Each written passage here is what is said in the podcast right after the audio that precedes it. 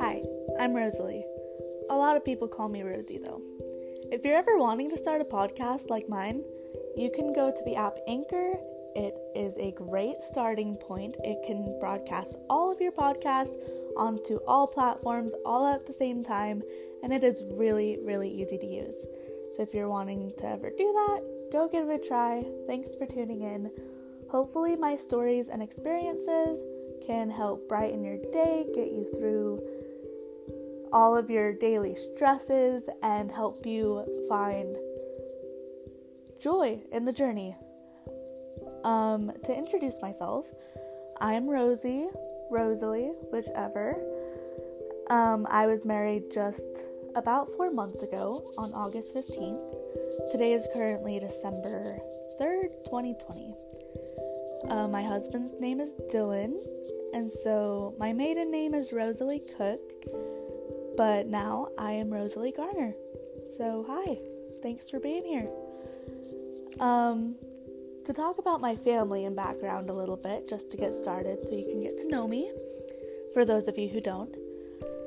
I grew up in a family total of six no brothers, all sisters, uh, three older siblings. I am the youngest, and I grew up in Bountiful, Utah, in the Salt Lake area. So, yes, I was in a very Mormon household growing up. And later, when I was 15, I moved to Orem, and now I live in Provo.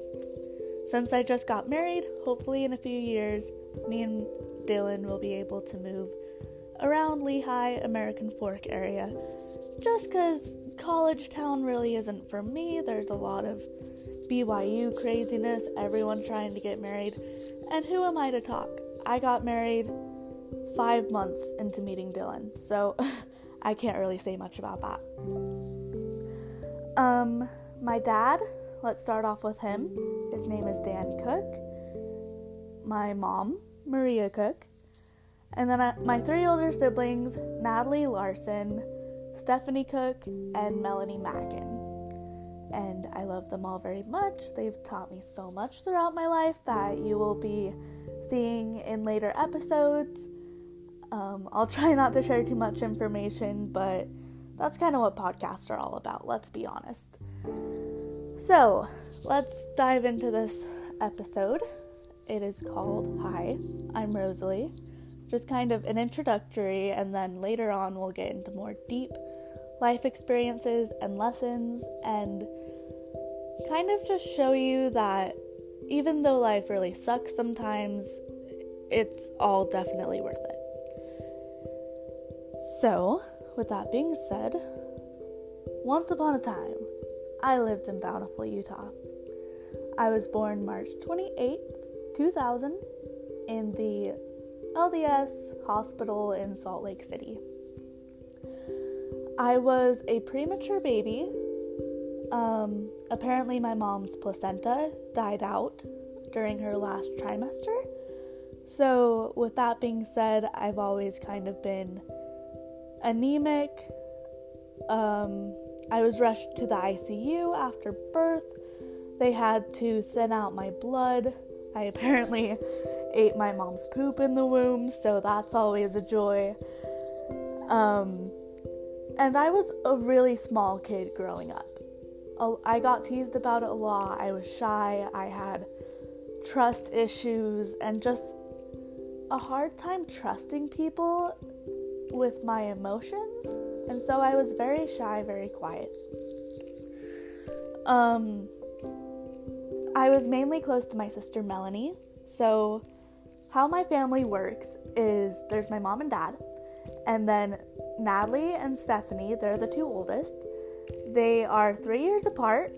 I believe my sister Natalie was born in, I want to say 1987, since they're three years apart. And my sister Stephanie is 10 years older than me, so she was born in 1990. And then they are three years apart there, there's a ten, uh, let's see, it's kind of tricky. There's a seven year gap, I want to say, between Stephanie and Melanie, And then me and Melanie are three years apart. So it's kind of a pattern. We're like in pairs, we're three years apart, and then there's a little gap between us. Um, so both Natalie and Melanie are 10 years apart, and me and Stephanie are 10 years apart, with the two pairs being three years apart. Anyway, move on to another point. Um, so I was closest to Melanie growing up, but I was also really close to Natalie. So let's start with Natalie and we'll make our way down. Uh, Natalie, she showed me Lisa Frank. I'm sure plenty of you are familiar with that merchandise. Love it, always will. So glad that, um, so sad, sorry, that we don't see a whole lot of her, her products anymore. But she would do my hair, she taught me so much on how to love um, and just be excited about life and excited about our bodies. She would always get our family up and going on a hike or just out adventuring. And I think that was so needed in our family. And I'm so grateful that I was growing up hiking, exploring the Utah mountains in Bountiful, going to the temple, and all of that. And like in later episodes, you'll discover that my family has definitely drifted away and everything. But um like I said, we'll get to that. Uh Stephanie, she was kind of the tomboy in our family growing up. I'm not saying that as an insult at all, but she was the one who kept our family strong, told us like tough, we'll get through it. You're good. I know it's unfortunate what's going on in your life, but you're better than this. Don't be pathetic. Just go on and be thankful for it. And I remember growing up, memories of her would be her trying so hard and progressing and just being such a strong role model in my life. She um both her and Natalie did cross country and track in high school. And that's mainly where all of my memories of them are since I'm the youngest and they're the two oldest. Like, high school is the biggest time of your life to really get going and make life choices. So, she would do track. She played the saxophone and clarinet in high school so did Natalie play clarinet as well.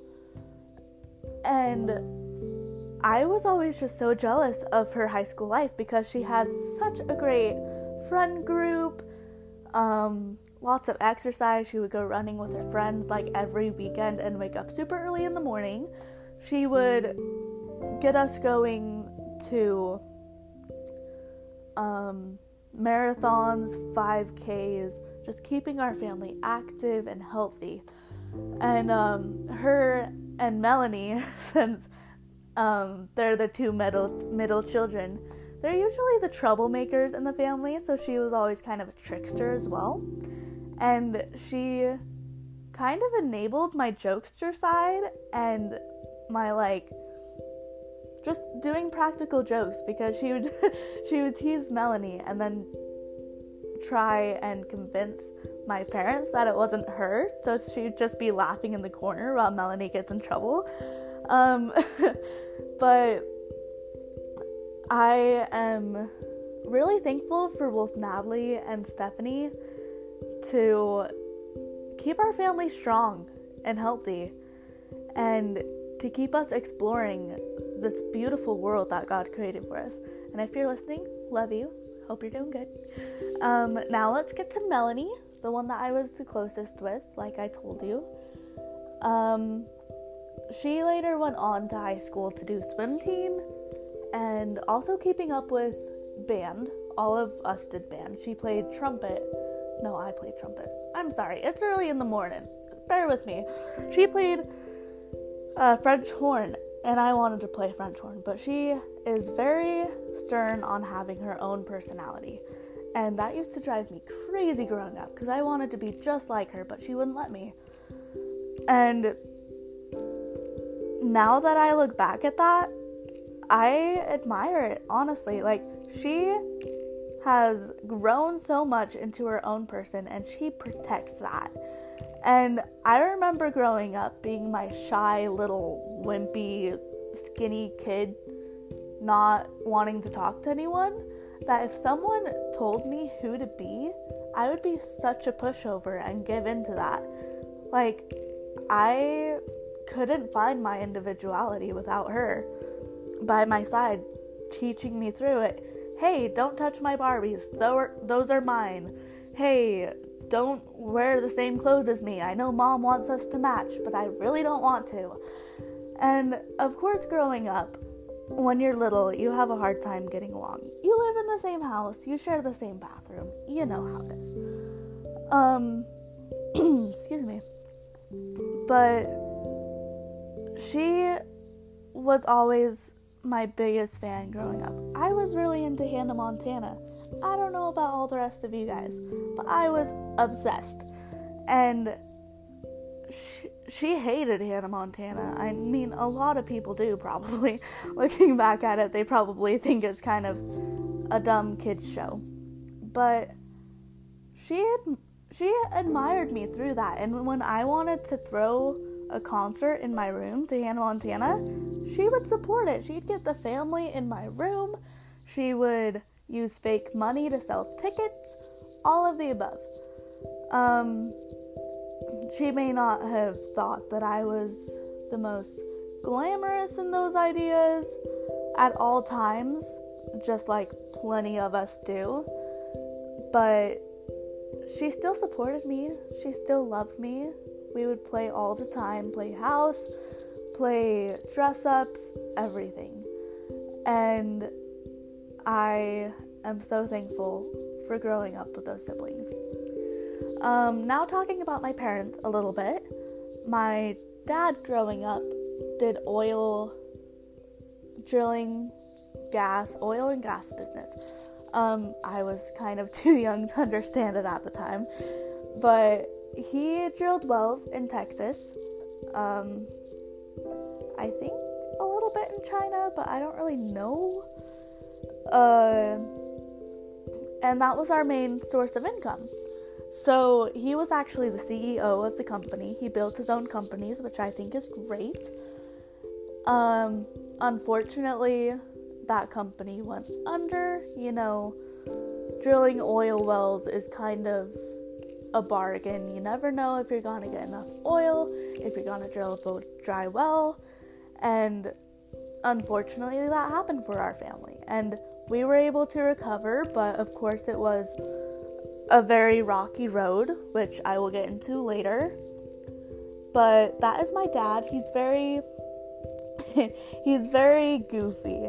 He would always tell us jokes, make up fun nicknames, and just keep us goofy. And I love that in a father. Like, they show you how to support yourself, they support your family, but they also show you how to never stop laughing, to never stop joking, and to make life fun, whatever may happen. Uh, my mom, on the other hand, her name is Maria. I don't know if I mentioned that. She. Oh, back to my dad really quick. He got a PhD in physics from UC Berkeley, so he is very sophisticated, very smart.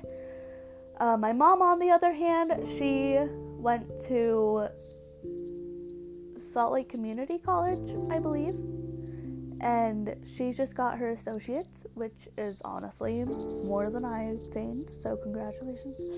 And she was a secretary before I was born, and she actually loved that, from what I hear. Uh, she was in a very prestigious company, it sounds like, and she was supporting my dad getting through his PhD. Um, kind of mixed in with Natalie and Stephanie being born. Uh, they started their family in San Francisco, actually, and that's where Stephanie was born. Um, but I admire my mom completely. She is a stay at home mom. Well, she was growing up. Now she works trying to pick up the slack of our family and everything that's happened that I'll get to later. Um, she also started taking up a job at a caregiving center. So she cares for old nursing home patients, gets them their medication and everything like that. And I admire that so much. It blows me away how strong, how uplifting and Christ like my mom is. Um she signed me up for so many things. I was a part of Girl Scouts growing up. I did a lot of dance, tumbling, lots of singing lessons, just kind of the basics for a little girl kind of activities.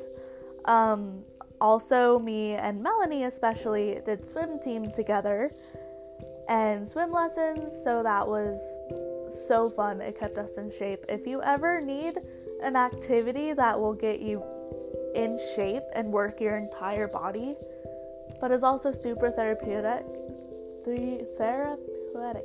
Anyway, I can't pronounce that word. I don't know why. Um, do swimming because the water is so soothing. Yet you're working out in it and treading all that water that it works out your entire body, and it's amazing. I recommend that and yoga, which I'm getting into. Anyway, that is my family. Um, of course, every family has its roots, um, which are my grandparents. Their names are Karen and David Cook, and my grandpa is an attorney. My grandma was a therapist, and I love them so much. Fortunately enough, they're still here today. I believe they're in their late 80s, but I'm not 100% sure. Um, anyway, those are my roots, my grandparents, which I can get into later in other episodes. I'm trying to keep each of my episodes 30 minutes long. Right now we're at 17 minutes, so about more than halfway there, and I still want to get to quite a bit in this podcast. Um, but my grandparents are my roots. They've had lots of kids, so I have lots of aunts and uncles and a really big extended family. Um, I think they had a total of seven children, and then their children and their children's children. And anyway, I definitely have over 50 people in my extended family. Um, anyway, growing up, I lived in Bountiful, the Salt Lake City area, and if you're from Utah, which you probably are being local to me, you know that it is very much LDS culture everywhere. Even if you aren't a part of the LDS church, you know about it. You have probably had missionaries knocking on your door at some point in some form, whether it's a person in your neighborhood or an actual formal missionary trying to get you to come to church. And growing up in that, I was very Molly Mormon. Went to church every week, had the priesthood in my household, um, went to Temple Square all the time since Bountiful is just about a 20 minute drive to the Salt Lake Temple. Um, so I would be very invested in the church. And I was a sunbeam, always will be. I was a faithful, true young woman's member. And I I still am. But you'll find in later episodes that my trials have made me open my eyes and gain so much more knowledge and wisdom about life, about God's creations, His plan, His revelation, that I'm very much more open minded than I was. And that's the thing about the church. I don't want to offend anyone in these podcasts. Um, I respect the Latter day Saint church completely, and I still consider myself a faithful member. I plan on getting sealed for time and eternity to my husband.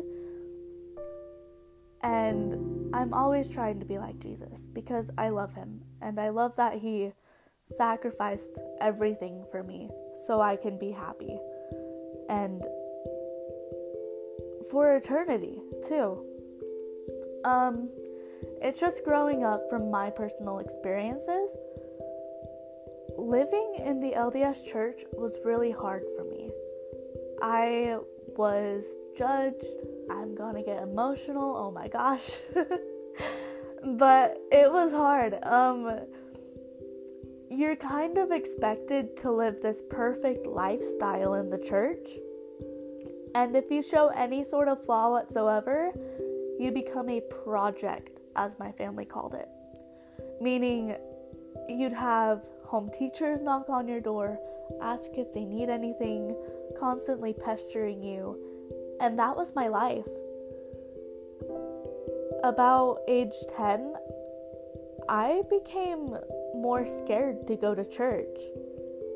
And I don't think anyone should be scared to worship their God and to show love. And I was really frustrated with how the LDS culture was unfolding before my eyes when I was just 10 years old. Um